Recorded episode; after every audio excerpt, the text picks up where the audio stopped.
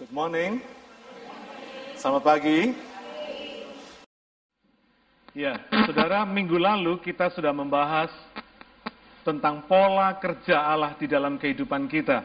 Ya, meskipun ada beberapa ayat di Alkitab yang mengatakan Tuhan akan berperang untuk kamu dan kamu akan diam saja, bukan berarti terus kita pasif.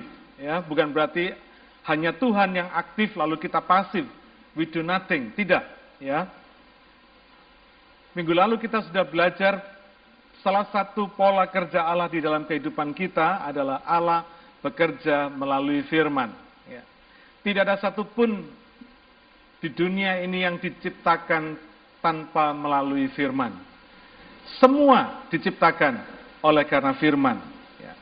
Karena itu kalau saudara ingin mengalami perkara-perkara yang besar di dalam kehidupan saudara, maka tidak ada jalan lain, saudara harus tahu firman, saudara harus hidup bersama firman dan melakukan firman. Amin.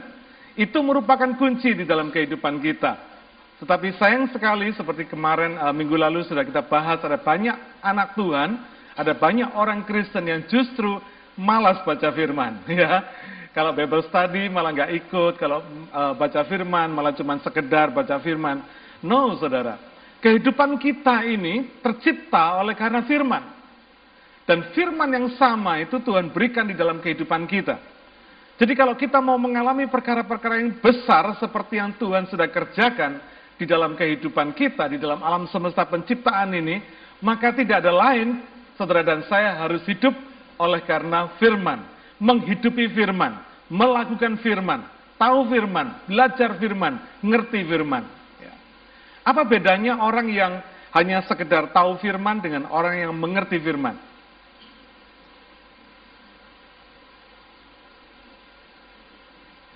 Saudara semua orang tahu mobil.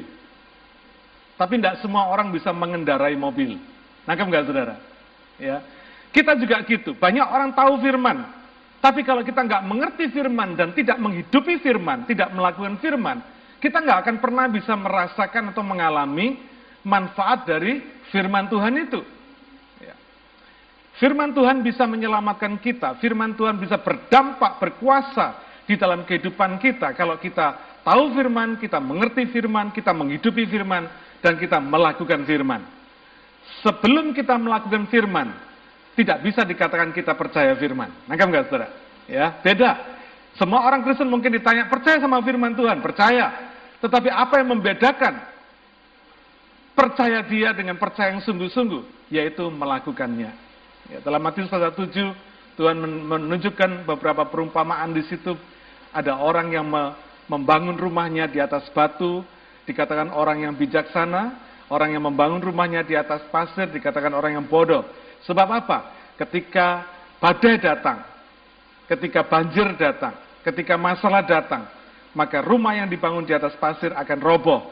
Dan Alkitab mengatakan hebatlah kerusakannya. Saudara, setiap orang Kristen kalau ditanya pasti akan berkata percaya firman. Kapan bisa membuktikan bahwa orang ini, orang Kristen ini betul-betul percaya firman? Ketika dia menghadapi masalah, ketika dia menghadapi situasi-situasi di dalam kehidupannya, ketika dia harus mengambil keputusan, ketika dia harus mempertimbangkan perkara-perkara di dalam kehidupannya, dia akan mempertimbangkan, dia akan mengambil keputusan berdasarkan firman atau tidak. Ketika dia melakukan firman, maka masalah-masalah dalam kehidupannya akan tidak dapat menggoyangkan dia. Amin. Ketika masalah-masalah itu datang, maka kita dapat menggunakan firman untuk menghadapi setiap masalah, sehingga kita boleh tampil sebagai pemenang. Saudara, pagi hari ini saya ingin menekankan kepada saudara, betul-betul kita jangan lupa bahwa hidup kita adalah hidup oleh karena firman. Ya. Hidup kita hidup oleh karena firman, dan oleh karena itu kita boleh mengalami kuasanya firman. Nah pagi hari ini kita akan belajar bagaimana pola Allah bekerja selanjutnya. Ya. Yang kedua, Allah bekerja melalui kita. Allah bekerja di dalam kita, Allah bekerja melalui kita. Mari kita baca Roma pasal 8 ayat 28 dan 29. Roma 8 ayat 28 dan 29. Firman Tuhan mengatakan, kita tahu sekarang bahwa Allah turut bekerja dalam segala sesuatu untuk mendatangkan kebaikan bagi mereka yang mengasihi Dia, yaitu bagi mereka yang terpanggil sesuai dengan rencana Allah. Sebab semua orang yang dipilihnya dari semula, mereka juga ditentukannya dari semula untuk menjadi serupa dengan gambaran anaknya, supaya ia, anaknya itu, menjadi yang sulung di antara banyak saudara.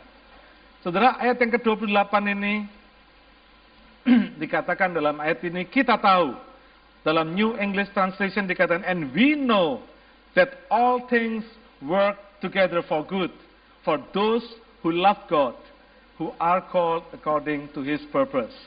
Saudara, dikatakan di ayat yang ke-28 ini, kita tahu. Ya. We know.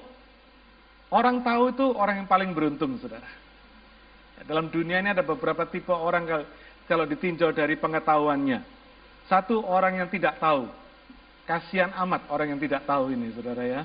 Segalanya serba nggak tahu. Eh, lu nggak tahu kalau si uh, Herman bagi-bagi berkat misalnya saudara ya. Nggak tahu, ketinggalan saudara. Yang lain dapat berkat, dia nggak dapat berkat. Kenapa? Nggak tahu. Orang nggak tahu itu paling kasihan. Lalu orang yang sok tahu.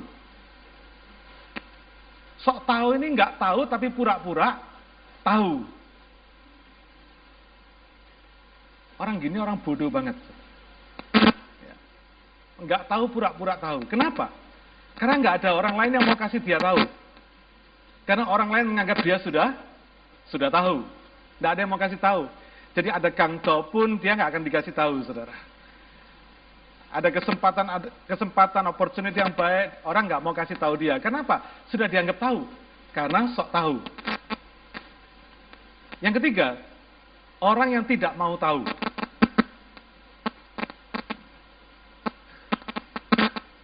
Punya kesempatan untuk tahu, tetapi tidak mau tahu. Sudah bisa bayangin ya? Orang begini kasihan deh. Ya. Kasihan amat. yang keempat, orang yang tahu. Oh, sorry, orang yang mau tahu. Orang yang mau tahu ini pasti maju, saudara. Karena kepingin tahu semua. Kadang-kadang menjengkelkan. Karena selalu mau tahu, termasuk mau tahu urusan orang, ya. Tapi mending, saudara, karena apa? Mau tahu. Orang yang mau tahu itu ada usaha, ya. Biarpun nguping sana, nguping sini, berusaha cari tahu, tapi dia mau tahu, saudara. Ya. Bisa maju. Yang terakhir, orang yang tahu. Orang yang paling beruntung. Kenapa? Tahu semua. Mau ngomong ini tahu, mau kerja itu tahu, semua tahu saudara. Orang yang begini orang yang paling beruntung. Jadi saudara bersyukur kalau saudara Alkitab mengatakan kita tahu. Karena kita ini termasuk orang-orang yang tahu saudara. Bukan orang-orang yang nggak tahu atau sok mau tahu saudara. Betul-betul kita ini orang yang tahu. Ya. Nah apa yang kita tahu? Pertama kita tahu bahwa Allah itu bekerja tidak diam-diam. Apa yang kita tahu? Yang pertama kita tahu bahwa Allah itu bekerja di dalam kita dan Allah itu bekerja melalui kita. Saudara, Tuhan itu tidak pernah bekerja dengan diam-diam di dalam kehidupan kita. Ya. Enggak. Jadi kita tuh tahu, tahu betul bahwa Allah itu bekerja di dalam kita, Allah itu bekerja melalui kita. Tidak dengan diam-diam lalu kita berkata, oh enggak tahu ya, Kok Tuhan kerjakan, oh enggak tahu ya. Bukan. Tuhan itu memberitahu kita supaya kita tahu bahwa Allah itu bekerja di dalam kita. Allah is in action. Bertindak di dalam kita. Bekerja melalui kita. Kita sering kali menunggu Tuhan bekerja untuk kita. Padahal Tuhan sudah lama menunggu untuk bekerja melalui kita. Apa bedanya? Kalau Tuhan bekerja untuk kita, kita do nothing, saudara. Kita akan lipat tangan, kita akan lihat Tuhan bekerja untuk kita. Tapi Tuhan tidak bekerja seperti itu polanya. Makanya itu di dalam ayat yang ke-28 dikatakan Allah turut bekerja. All things work together. Semuanya Tuhan kerja bersama-sama dengan kita.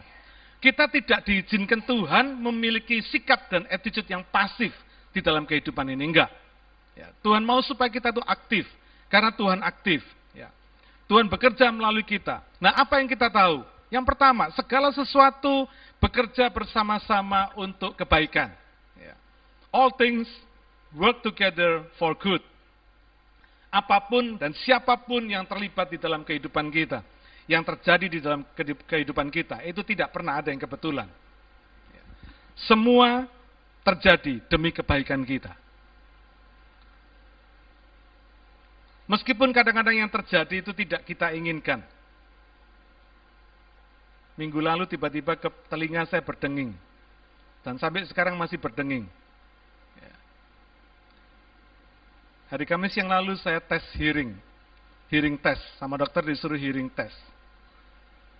Sampai yang hearing test saya bingung. Katanya telinga saya berdenging. Tapi saya bisa pick up frekuensi yang paling lemah sekalipun. Saya dites disuruh dikasih itu ya, kasih kenop. Kalau ada suara saya suruh pencet. Tiap kali ada suara, ada saya disuruh memberikan respon. Nah ternyata ketika hearing test, meskipun telinga saya berdenging, tapi saya bisa pick up, saya bisa mendengar suara dengan frekuensi yang paling rendah sekalipun. Tidak ada satupun yang lolos katanya saudara. Jadi hasil tes saya itu excellent sekali. Pendengaran saya masih excellent. Jadi kira-kira kalau ada orang ngerasain saya 10 meter saya masih dengar. Kira-kira begitu. Ya, excellent banget. Normal, semua eardrumnya semua bagus. Normal semua. Tapi telinga saya berdenging. Ya, bunyi. Saudara, sesuatu yang tidak saya inginkan. Tapi kadang-kadang terjadi di dalam kehidupan kita. Tapi saya percaya, oleh karena firman Tuhan, saya percaya semua terjadi karena demi kebaikan kita. Amin. Demi kebaikan kita. Ada sesuatu yang luar biasa ketika hasil tes itu, saya melihat hasil tes itu, mereka katakan, saya berkata, Tuhan kau luar biasa. Meskipun telinga saya berdenging, tapi Tuhan masih memberikan pendengaran yang tajam kepada saya. Luar biasa enggak saudara? Kadang-kadang meskipun kita ini dalam masalah, tapi Tuhan tetap bekerja dan memelihara kita. Amin. Luar biasa Tuhan itu. Ya. Jadi andai kata kita mengalami sesuatu yang tidak kita inginkan sekalipun, percayalah bahwa itu tidak kebetulan. Pasti terjadi demi kebaikan kita. Yaitu orang-orang yang mengasihi Allah. Amin. Jadi selama kita mengasihi Allah, don't worry, be happy. Apa pun yang saudara alami, pasti terjadi untuk kebaikan kita. Amin. Jadi fokus kita adalah cuma mengasihi dia. Kalau kita mengasihi Allah, Andai kata setan merekayasa sesuatu yang jahat sekalipun di dalam kehidupan kita, percaya. Tuhan akan mengubahkan yang jahat menjadi kebaikan kita. Amin. Ya, luar biasa saudara. Kenapa? Karena kita adalah orang-orang yang dipanggil sesuai dengan rencananya. Apa yang mesti kita lakukan dalam hal ini? Sederhana, mengasihi dia. Dan kalau Tuhan panggil kita, kita datang, kita masuk di dalam rencananya. Hanya itu aja yang bisa kita lakukan. Semuanya terjadi karena anugerah Tuhan atas hidup kita. Bagian kita meresponi apa yang Tuhan mau kerjakan di dalam kehidupan kita. Ya. Nah, saya mau terangkan pada saudara, satu hal yang sering membuat kita, meskipun tahu bahwa kita mengasihi Allah, dan tahu bahwa Allah punya rencana, punya panggilan di dalam kehidupan kita. Punya sesuatu yang indah yang Tuhan siapkan untuk kita. Tapi sering kali kita tidak mau datang kepada Tuhan, tidak mau uh, masuk di dalam rencananya. Kenapa saudara? Karena kita sering tidak bisa membedakan apa yang mahal dan apa yang murah. Ya, saudara mungkin kaget dengan statement saya. Banyak orang Kristen tidak bisa membedakan apa yang mahal dan apa yang murah. Ya. Kriteria mahal dan murah menurut Alkitab itu beda dengan kriteria dunia ini. Kita sering terkontaminasi dengan kriteria mahal murahnya dunia ini, saudara. Apa yang dianggap murah oleh Tuhan kita anggap mahal, yang dianggap mahal sama Tuhan kita anggap murah. Matius 16 ayat 26 mengatakan, apa gunanya seorang memperoleh seluruh dunia, tetapi kehilangan nyawanya? Dan apakah yang dapat diberikannya sebagai ganti nyawanya? Saudara, dunia menganggap nyawa itu murah. Karena itu tidak ada orang yang peduli keselamatan nyawa mereka. nggak peduli Tuhan, nggak peduli surga dan neraka, dianggap nggak ada, kira-kira begitu. Karena apa? Karena mereka nggak mengerti bahwa nyawa itu mahal. Ya. Banyak orang juga tidak melihat bahwa kesehatan itu mahal. Makan sembarangan, saudara ya. Nanti kalau sudah sakit baru tahu kalau kesehatan itu mahal. Sehat itu mahal. Yang dipikiri cuma materi, materi, materi, kekayaan, kekayaan, duit, duit, duit, terus itu. Karena apa? Itu yang dianggap mahal.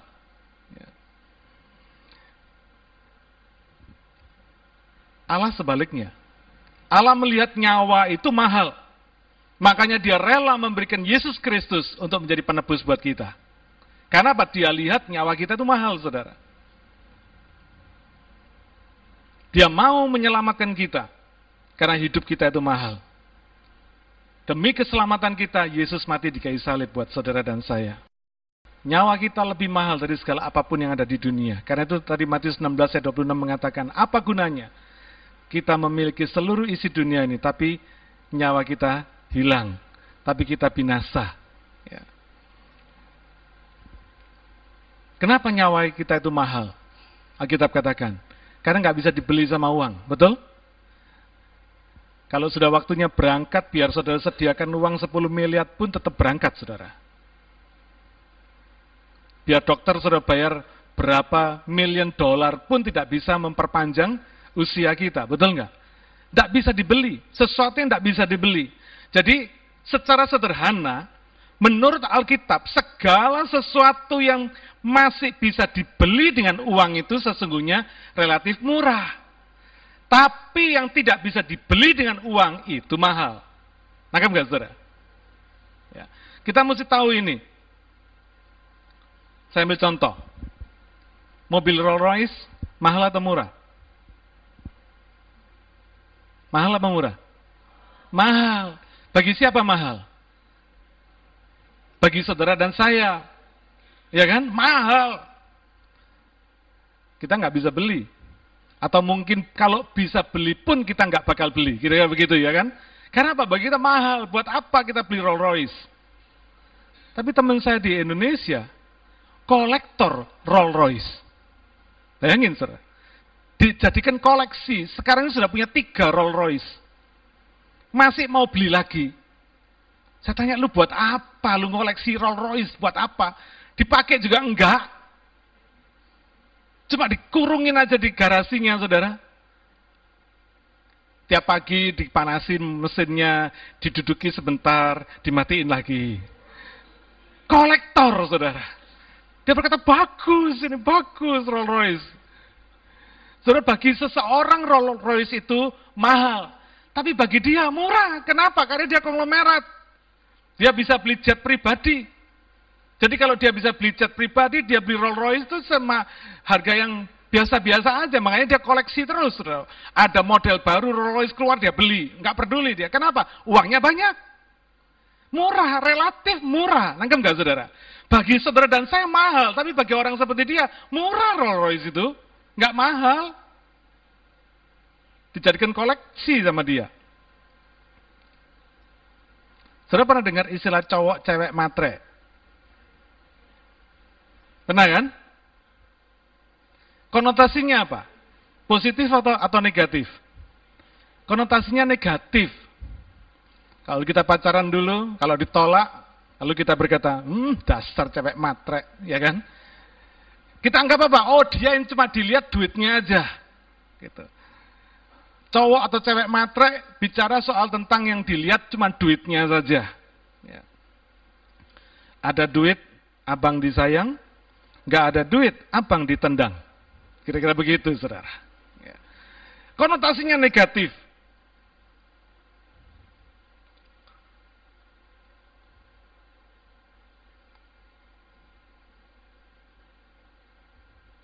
Semua yang Tuhan anggap mahal, itu betul-betul mahal.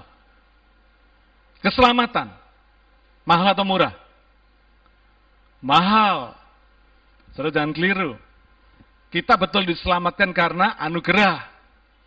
Cuma-cuma kita dikasih. Tapi keselamatan itu mahal, saudara. Nggak bisa dibeli. Hanya darah Yesus tubuh dan darah Yesus yang dihancurkan di kayu salib yang bisa menyelamatkan kita. Amin. Mahal, nggak bisa dibeli. Ya. Status kita sebagai anak Tuhan, mahal atau murah?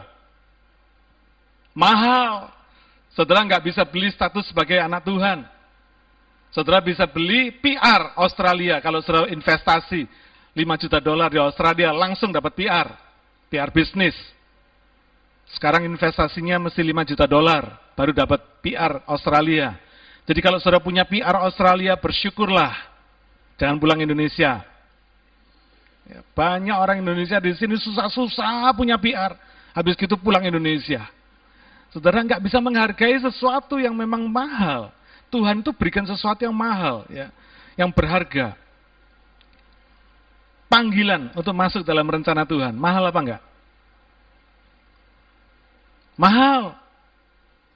Saudara nggak bisa nyogok Tuhan untuk untuk suruh Tuhan e, mengangkat saudara melayani dia, nggak bisa. Mahal, saudara. Panggilan Tuhan itu mahal di dalam kehidupan ini. Ya. Pelayanan saudara, mahal atau murah?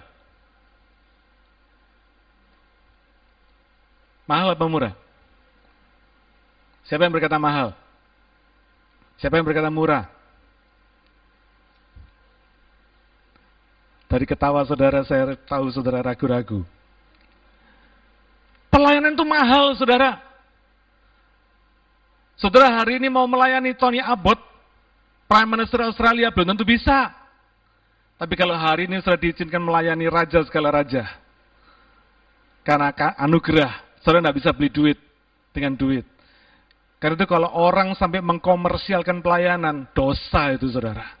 Nggak peduli pendeta kalau dia mengkomersialkan pelayanan. Dosa besar. Ya. Jahat itu. Karena sesuatu yang precious dibikin murah sama dia. Ya. Pelayanan itu mahal, saudara. Nggak bisa dibeli sama uang. Karena itu betul-betul kita mesti appreciate. Kalau hari ini saudara boleh melayani Tuhan, appreciate itu saudara. Karena belum tentu saudara mau minta-minta pelayanan sama Tuhan, dikasih sama pelayan, pelayanan sama Tuhan. Enggak. Kalau hari ini sudah diberi kesempatan melayani Tuhan, bersyukurlah. Sesuatu yang precious dikasih sama Tuhan untuk kita. Ibadah minggu, mahal atau murah? Ayo. Ibadah minggu, siapa yang berkata mahal? Siapa yang berkata murah? Siapa yang tidak tahu? ya. Saudara, ibadah minggu itu mahal. Karena belum tentu kita bisa beribadah minggu loh. Iya kan? Coba saudara pikirkan orang-orang di China sana. Mau beribadah aja susahnya setengah mati.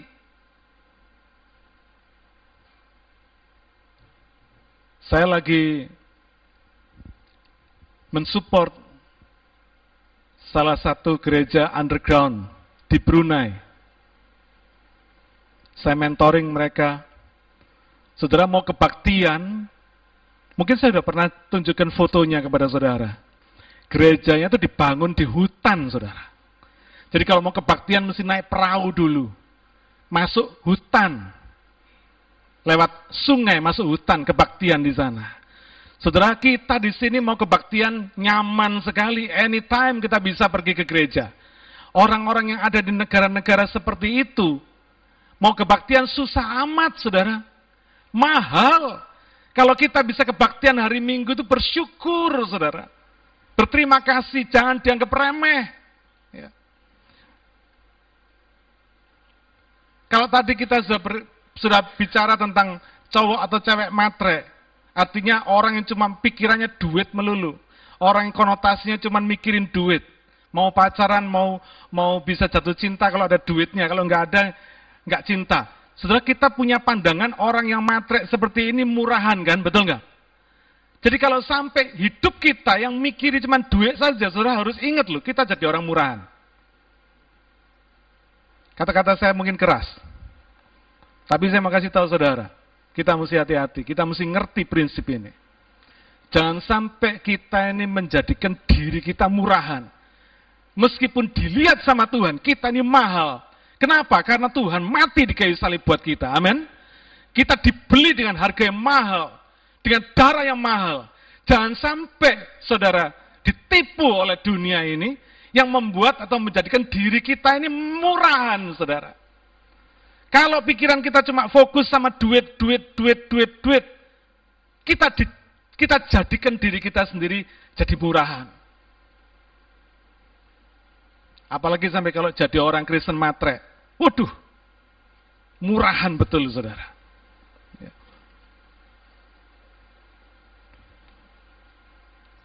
Jadi kalau saudara kebaktian hari Minggu, saudara bisa beribadah hari Minggu, saudara mesti bangga. Ya. Kalau ada kerjaan nawarin saudara, eh Minggu double pay, eh murah itu. Double pay berapa sih?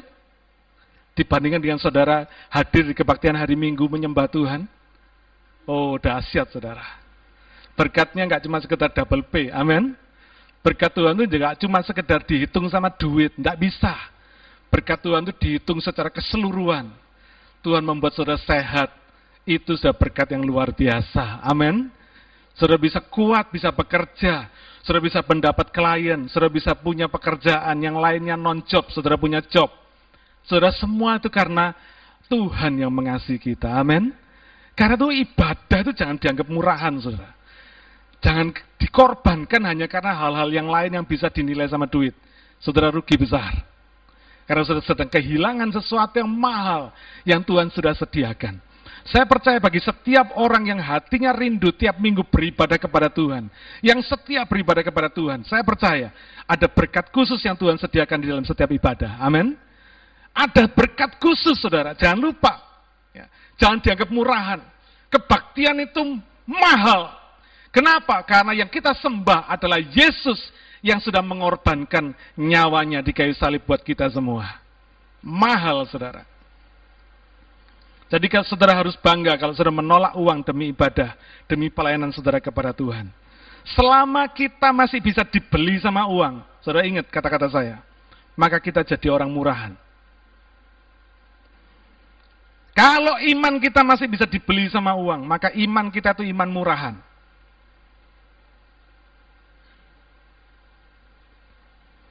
Ketika saya tinggalkan company saya di Indonesia, dan kedudukan saya sebagai direktur untuk memberikan waktu lebih lagi kepada Tuhan, saya dikata-katain sama teman-teman saya, lu gila. Tapi saya tahu saya nggak gila, saudara. Dan saya bangga melakukannya. Saya bukan berkorban, enggak. Tapi saya mendapat kehormatan. Amin. Orang berkata, lu mau, mau, cari mana? Cari kerjaan kayak begini lagi di mana katanya. Saya katakan, oh pekerjaan, pelayanan yang saya lakukan lebih daripada sekedar ini. Amin. Saudara, kalau saudara tidak bisa menghargai diri saudara sendiri, bagaimana dunia bisa menghargai kita? Kalau dunia lihat kita berani meninggalkan kebaktian untuk kerja, dunia kira-kira melihat kita gimana? Murahan, saudara. Ya, jadi kita mesti ngerti itu. Sesuatu yang kita lakukan untuk Tuhan itu mahal. Karena apa yang Tuhan sudah lakukan buat kita itu mahal. Nangkep nggak saudara? Amin. Ya, mahal saudara. Panggilan Tuhan itu mahal. Karena itu berbanggalah kalau saudara masuk di dalam panggilan Tuhan, masuk di dalam rencananya yang sempurna. Berbanggalah saudara. Saya kemarin diceritakan dengan seorang, e, diceritai oleh seorang pendeta. Dia punya cabang pelayanan di luar kota. Selama beberapa tahun dia mendoakan, Tuhan siapa ya yang dari jemaat ini bisa menggantikan saya melayani di luar kota ini. Lalu tiba-tiba satu hari ada seorang pemuda, masih muda, pasangan suami istri masih muda, datang kepada dia. Dia berkata, Om, saya mau melayani yang di luar kota sana. Tuhan panggil saya untuk melayani di luar kota. Waduh, dia sampai nangis, saudara. Dia berkata, Tuhan, engkau luar biasa. Saudara anak muda ini tahu nilai pelayanan. Dia singkat cerita dia pindah ke luar kota, di kota yang lebih kecil daripada Sydney. Dan dia melayani di sana, dia bekerja di sana. Tuhan memberkati dia di sana. Saudara, panggilan itu mahal. Ya, rencana Tuhan dalam hidup kita itu mahal. Nah sekarang saya mau kasih tahu saudara, kenapa sih Tuhan itu bekerjanya itu di dalam kita dan melalui kita. What's wrong? Kenapa? Tuhan kan bisa juga bekerja di luar kita, ya kan? Tuhan tuh bekerja di dalam kita dan melalui kita itu untuk membuat hidup kita ini berharga, saudara. Untuk membuat diri kita itu mahal, berharga. Kalau tidak, maka sebetulnya hidup kita ini tidak beda dengan makhluk yang lain. Mereka lahir, kita lahir, ya kan? Mereka besar, kita besar. Mereka kawin, kita kawin. Mereka cari makan, kita juga cari makan. Mereka makin tahu tua, kita pun juga makin tua. Mereka mati, kita juga mati. Betul nggak? Kalau Tuhan tidak ada di dalam kita, makanya ini konsep Alkitab itu dahsyat. Kenapa Alkitab menunjukkan kepada kita bahwa Allah tidak bekerja di luar kita? Agama yang lain di dunia tidak ada yang mengatakan Tuhan itu di dalam kita, tidak ada. God is dwelling in us, itu tidak ada, saudara. Saudara cari di mana pun juga agama di dunia ini, di dalam kitab suci, apa pun juga. Tidak pernah ada konsep yang mengatakan Allah itu diam di dalam kita. Immanuel. Tidak ada. Hanya Alkitab yang mengatakan. Mengapa? Karena Tuhan, ketika Tuhan diam di dalam kita, ketika Tuhan hidup di dalam kita, hidup bersama kita, bekerja melalui kita, maka hidup saudara dan saya itu jadi berharga. Nangkep enggak saudara? Kita nggak sekedar hidup, nggak sekedar lahir, nggak sekedar besar, nggak sekedar cari makan, nggak sekedar kawin, nggak sekedar tua. No, kita nggak sekedar seperti itu berbeda dengan makhluk yang lain, saudara. Kita hidup kita dibuat berharga oleh karena Tuhan bekerja di dalam kita. Karena Tuhan bekerja melalui kita. Karena kita bekerja bersama-sama dengan Tuhan. Mengerjakan rencananya yang sempurna di dalam kita. Itu membuat hidup kita berharga. Nangkep nggak, saudara?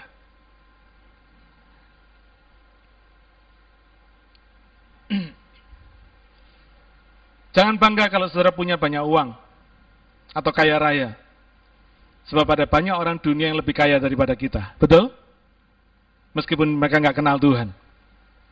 Tapi banggalah kalau saudara rela melayani Tuhan dan masuk ke dalam rencananya. Sebab apa? Tidak banyak orang konglomerat, orang kaya mau masuk rencananya dalam rencana Tuhan.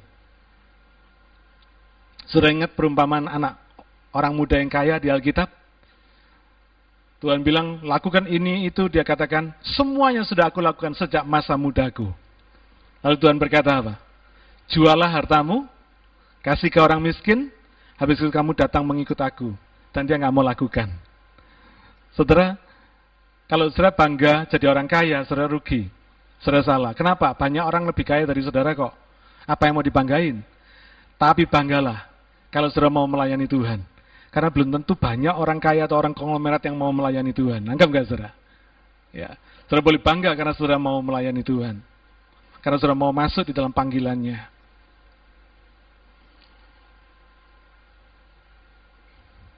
Dua Petrus 1 ayat yang keempat.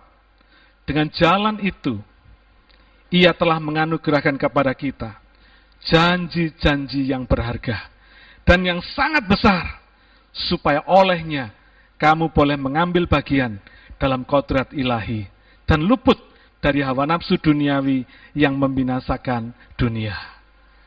Saudara, Tuhan itu memberikan kepada kita firman-Nya, segala janji-janji yang besar dan berharga ini, supaya kita ini boleh hidup dengan kodrat ilahi. Supaya kita ini boleh hidup sebagai orang rohani, bukan orang duniawi. Nangkep gak saudara?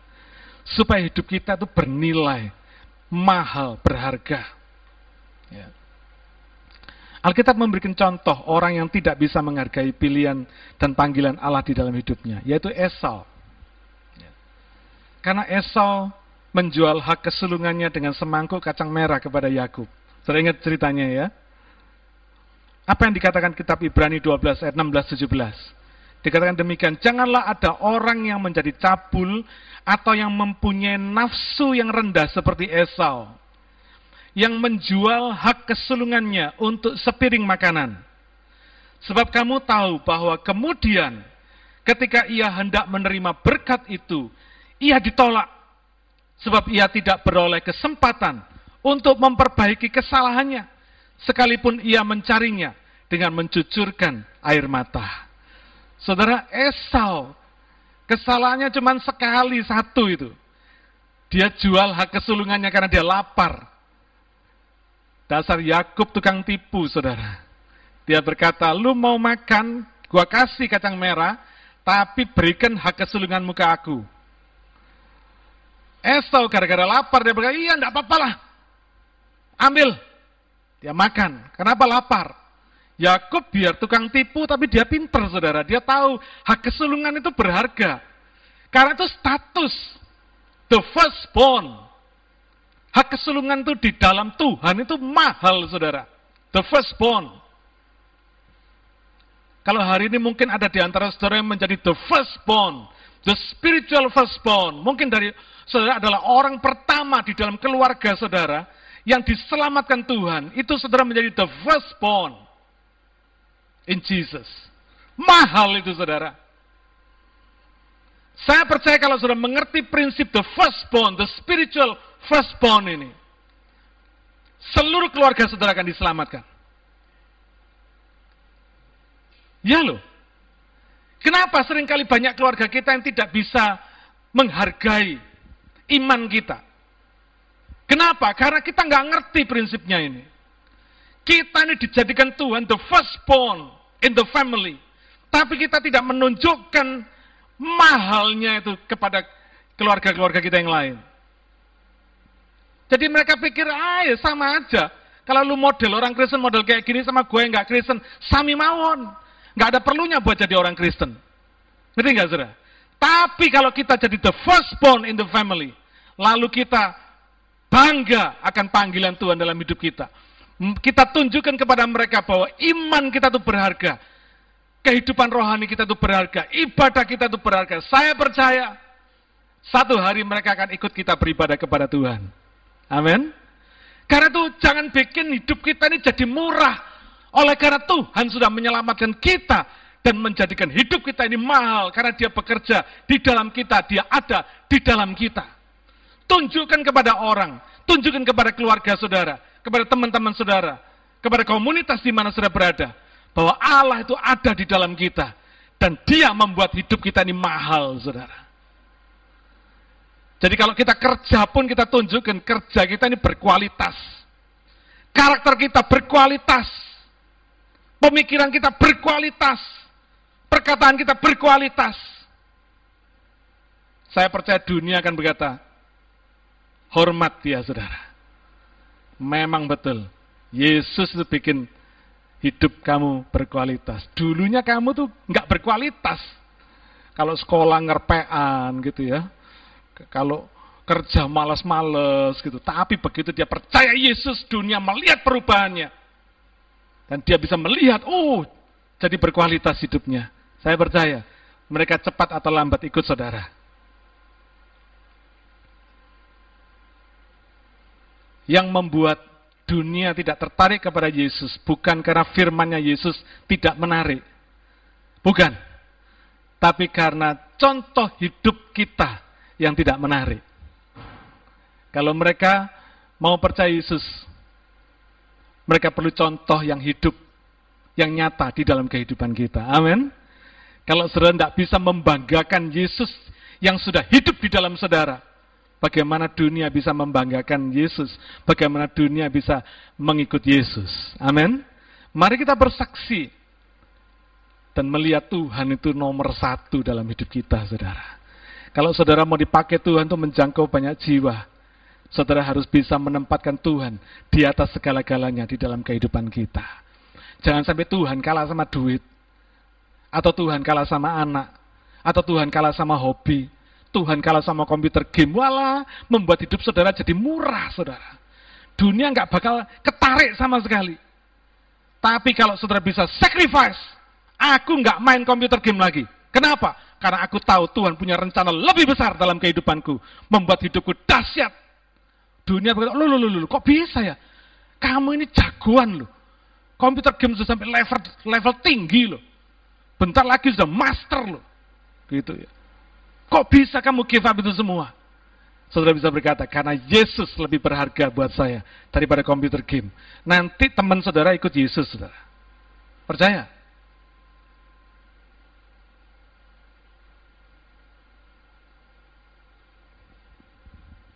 Sekarang ini tiap malam saya mesti sharing sama teman-teman saya di kalangan Katolik. Banyak sekali komunitas Katolik teman-teman saya. Setiap kali saya pulang Indonesia, mereka selalu bikin pertemuan untuk kepingin tahu supaya saya sharing bagaimana saya dulu yang dableknya seperti itu bisa jadi pendeta. Ya. Hari ini saya mengucap syukur. Saya bisa melakukan sharing meskipun cuma melalui WhatsApp, melalui BBM. Tapi saya bisa sharing, ditunggu sama mereka. Tunggu sharing saya. Saya sharing hal-hal yang sederhana. Tapi mereka bisa melihat betapa Tuhan itu mahal dalam kehidupan kita. Amin. Betapa Tuhan itu membuat hidup kita jadi mahal. Haleluya.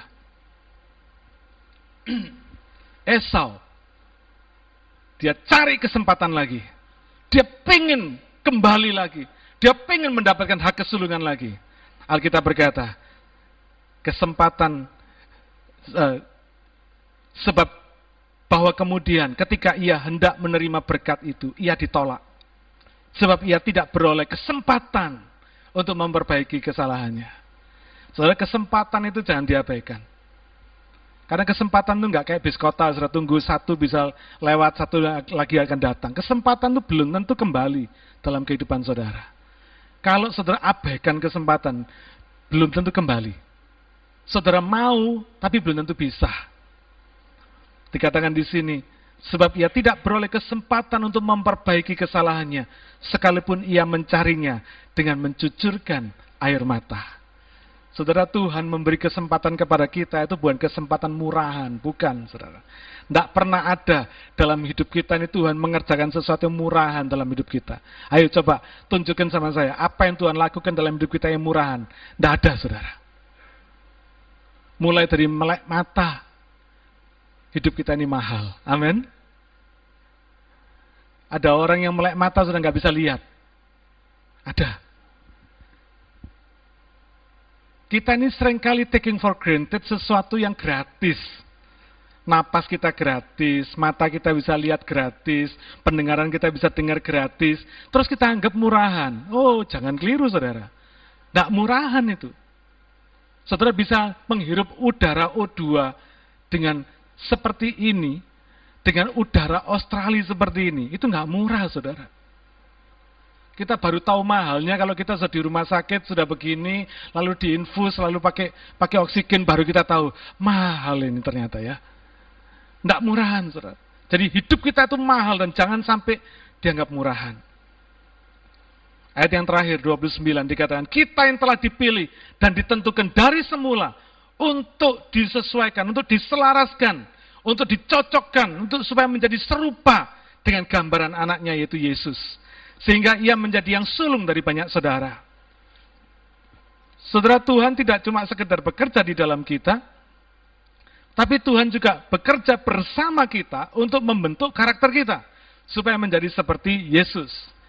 Kita bukan dijadikan Tuhan punya jenggot seperti Yesus, enggak. Pakai jubah kayak Yesus, enggak. Tapi Tuhan mau supaya kita punya karakter seperti Yesus. Dibentuk. Kenapa sih Tuhan itu perlu bekerja di dalam kita, melalui kita, bersama kita. Supaya Tuhan bisa membentuk karakter kita ini loh saudara. Saudara, karakter kita ini tidak akan bisa terbentuk tanpa kita bersedia bekerja sama dengan Tuhan membentuknya. Nangkep gak saudara? Tuhan gak bisa paksa saudara untuk melayani Tuhan. Tuhan gak bisa paksa saudara untuk jadi orang sabar. Tapi Tuhan mau mengerjakan sesuatu di dalam kita supaya kita ini bisa bekerja sama dengan Tuhan, membentuk karakter kita supaya jadi serupa dengan Yesus. Tuhan sudah selamatkan kita oleh karena pengorbanan Yesus. Tapi bukan berarti kita langsung jadi seperti Yesus. Nangkap nggak saudara? Tuhan mau jadikan kita ini punya karakter seperti Yesus. Dan ini butuh waktu yang panjang. Ini prosesnya panjang. Ya. Supaya kita bisa menjadi seperti Yesus, maka kita selalu harus berpikir, kalau Yesus jadi saya, apa yang akan saya lakukan?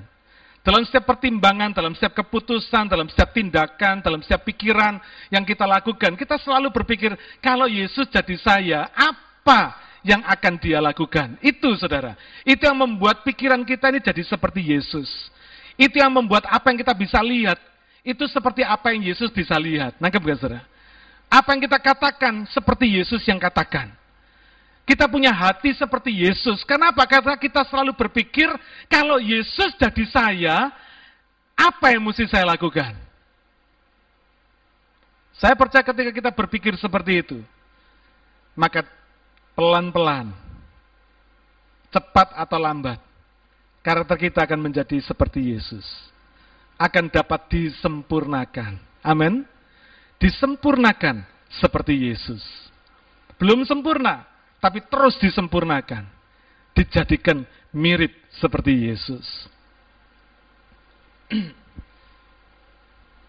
Jelas bukan physical image, tapi mental spiritual image.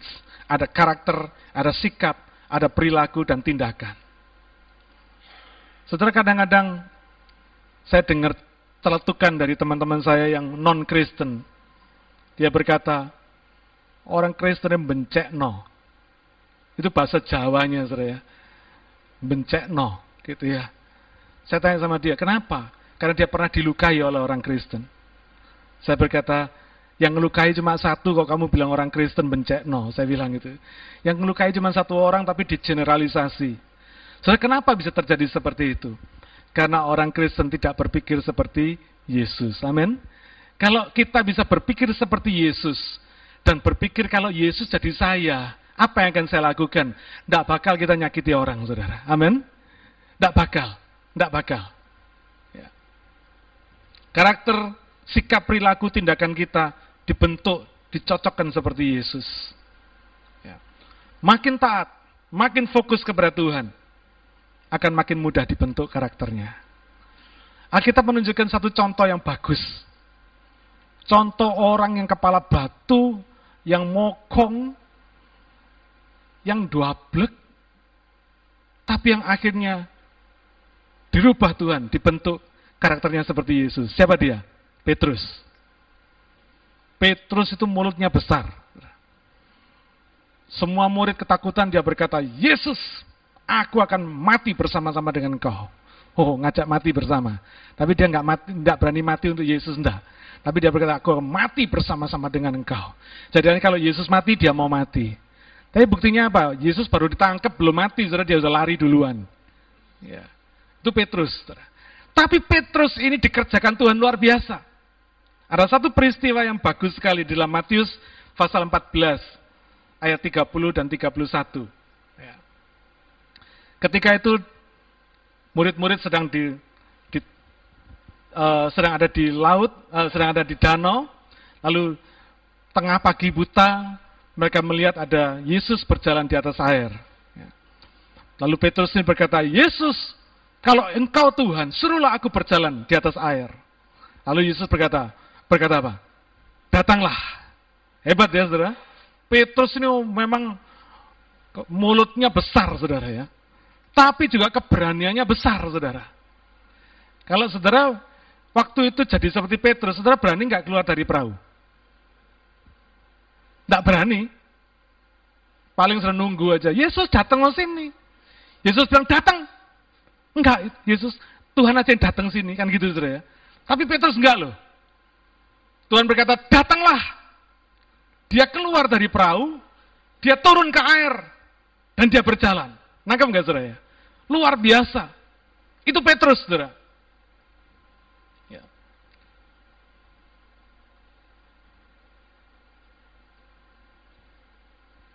Itu satu kesempatan yang terna, tidak pernah dialami oleh siapa pun juga. Cuma Petrus. Jadi istilahnya begini, saudara. Kalau Tuhan itu memberi kesempatan kepada saudara, pakai saya pakai istilah orang Jawa, kalau diberi kesempatan saudara untuk edan-edanan sama Tuhan, ambilin saudara kesempatan itu. Nangkep nggak saudara ya? Karena mungkin belum tentu kesempatan itu diberikan kepada orang lain. Di Alkitab tidak pernah dicatat ada orang lain lagi yang berjalan di atas air, tidak pernah. Cuma Petrus satu orang. Dia berani keluar ketika Yesus berkata, datanglah. Dia berani keluar dari perahu, dia berani turun ke air, dan dia berani berjalan di atas air. Dan dia menjadi orang pertama yang berjalan di atas air setelah Yesus. Berani dia, ambil kesempatan seperti itu. Ketika Tuhan men saudara, ambil kesempatan itu. Saudara bisa melihat betapa dahsyatnya hidup saudara diubahkan Tuhan. Ya. Banyak kali kita nggak berani. Nyali kita kecil sama Tuhan. Padahal sering kali Tuhan menguji nyali kita untuk Tuhan. Amin. Ketika Tuhan menguji nyali kita, jangan sampai kita gagal ujian, saudara. Karena apa? Uji nyali itu selalu diiringi dengan berkat yang besar. Makin besar nyali saudara sama Tuhan, makin dipercaya saudara dengan berkat yang semakin besar. Amin. Jadi kalau Tuhan men-challenge saudara, menguji nyali saudara, jangan mundur. Kayak Petrus gitu saudara. Ketika dia berani melangkah, ketika dia berani bertindak, ketika dia berani keluar dari perahu, ketika dia berani turun ke air, ketika dia berani melangkah, dia berjalan. Sebetulnya bisa nggak sih Petrus jalan di atas air? Ya enggak lah. Sudah dulu kan pernah sekolah. Berat jenis kita sama berat jenisnya air lebih besar kita kan? Secara natural, secara hukum alam, Ketika kita nyemplung ke air, ya tenggelam kita, saudara, karena berat jenis kita lebih besar daripada berat jenisnya air. Tapi kenapa Petrus berani dan bisa jalan di atas air? Karena Tuhan yang memampukan dia bisa berjalan di atas air. Nangkap gak, saudara? Jadi challenge Tuhan itu tidak mengandalkan kebisaan saudara. Tantangan yang Tuhan berikan dalam hidup kita untuk berjalan, melangkah, bertindak, memenuhi rencana dan panggilan Tuhan dalam hidup saudara dan saya itu bukan mengandalkan kebisaan saya dan saudara, tidak. Tapi mengandalkan kemampuan Tuhan sendiri. Yang Tuhan butuhkan adalah kemauan kita. Tuhan yang memampukan kita. Nangkap gak saudara? Oh, kalau Tuhan yang memampukan kita, segala perkara yang ajaib pasti terjadi. Bagi kita ajaib. Bagi Tuhan, enggak biasa. Bagi kita bilang, ya mungkin murid-murid pada waktu itu lihat Petrus berjalan di atas air, mungkin seluruh sak perahu, sebelas murid yang lain pada hebat kamu Petrus, hebat kamu, luar biasa kamu. Bagi Tuhan, biasa. Tidak heran, sesuatu yang simple bagi Tuhan. Bagi kita susah, tidak mungkin. Bagi Tuhan, mungkin, saudara. Karena tidak ada yang mustahil bagi Tuhan. Amin. Apa rahasianya? Sederhana. Satu, kalau Tuhan buka kesempatan, ambil kesempatan. Kalau Tuhan challenge saudara, ambil kesempatan itu. Makin diajak etan-etanan, makin ambil saudara. Karena apa? Tuhan akan memampukan saudara. Amin. Bukan Tuhan mengandalkan kemampuan kita, tidak. Tuhan yang akan memampukan kita. Ketika kita berani melangkah, Tuhan memampukan kita. Ayat 30. Tetapi ketika dirasanya tiupan angin, nah ini, takutlah ia dan mulai tenggelam. Lalu berteriak, Tuhan tolonglah aku. Segera Yesus mengulurkan tangannya, memegang dia dan berkata, Hai orang yang kurang percaya, mengapa engkau bimbang? Petrus bisa berjalan di atas air. Karena dia fokus kepada Tuhan, kepada panggilan Tuhan. Yang berkata, datanglah. Mata dia tertuju kepada Tuhan. Dia melangkah oleh karena Tuhan memanggil dia. Dia mampu berjalan di atas air. Tapi ketika fokusnya mulai beralih, tidak lagi kepada Tuhan, tapi mulai ke kiri ke kanan merasakan tiupan angin, dan dia mulai takut, dia katakan, maka dia mulai tenggelam. Takutlah ia, dan ia mulai tenggelam. Saudara takut itu musuhnya iman. Saudara nggak berani masuk dalam panggilan Tuhan karena takut. Takut nggak makan, takut nggak bisa, takut nggak ini, takut. Takut itu musuhnya iman kita, saudara. Karena itu buang ketakutan saudara. Buang segala pertimbangan saudara. Kalau Tuhan suruh, jalan. Simple aja. Karena Tuhan bekerja di dalam kita. Tuhan ingin mengerjakan hidup kita menjadi hidup yang indah, yang ajaib. Sehingga dunia percaya kepada Tuhan. Amin. Kalau hidup kita biasa-biasa, dunia berkata, aduh nggak ada nggak ada bedanya sama hidup saya. Justru Tuhan itu bekerja di dalam kita untuk membuat hidup kita ini luar biasa. Amin. Untuk membuat Petrus-Petrus yang luar biasa demi kemuliaan Tuhan sendiri. Jadi kalau saya kalau Tuhan itu bekerja di dalam kita, jangan heran hidup saudara akan dibuat luar biasa. Karena Tuhan bekerja di dalam kita. Supaya hidup kita itu menjadi luar biasa, kita mesti bersedia bekerja sama dengan Tuhan. All things work together for good. Kita semua, Tuhan bersama-sama dengan kita, bekerja sama, membuat hidup ini luar biasa. Hidup yang sudah ditebus Tuhan ini menjadi hidup yang berharga. Ketika Allah bekerja, kita turut bekerja. Ketika kita bekerja, Tuhan turut bekerja. Ketika Allah bertindak, kita turut bertindak. Ketika kita bertindak, Allah turut bertindak.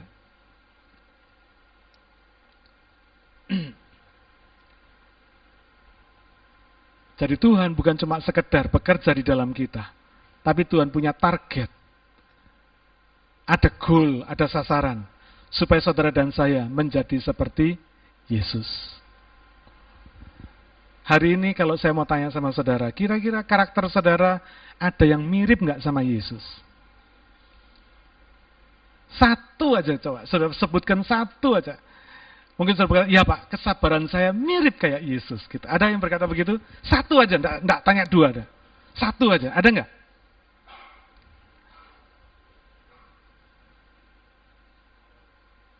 Saya nggak tanya jenggot saudara kayak Yesus nggak? Saya tanya karakter saudara ada nggak yang mirip? Meskipun miripnya sedikit gitu, satu persen mirip, ada nggak? Yang mirip kayak Yesus. Ya. Saya pengen mendengar loh saudara, ada gitu ya. Ada. Meskipun cuma satu persen, Pak, baru satu persen, tidak apa-apa saudara. Karena kalau ada satu persen nanti bisa dua persen. Ada dua persen bisa tiga persen, amin. Tapi yang penting kita harus tahu goalnya ada figur idolanya ada. Gitu. Seperti saya dulu pengen jadi kayak Bruce Lee. Saudara. Wah ilmunya Bruce Lee tak pelajari sama saya. Sampai latihannya tak pelajari sama saya. Semuanya tak pelajari. Belajar nuncakunya juga tak pelajari semua. Kepingin kayak, kayak Bruce Lee. Tapi nggak bisa kayak Bruce Lee. Nah maksud saya tuh hari ini kita ini ada nggak sih gitu. Kepinginan hati kita ini kayak Yesus tuh ada nggak gitu. Siapa yang punya? Kepinginan kayak Yesus. Ah, puji Tuhan, masih ada yang angkat tangan. Ya. Haleluya. Berarti saya pelayanan saya nggak nggak sia-sia. Ya. Kalau saudara-saudara nggak ada yang punya kepinginan, keinginan hati seperti Yesus, aduh, lemes saya saudara. Tapi kalau saudara berkata, ya Pak, saya mau kepingin seperti Yesus. Biar mirip-mirip sedikit, pokoknya mirip kayak Yesus.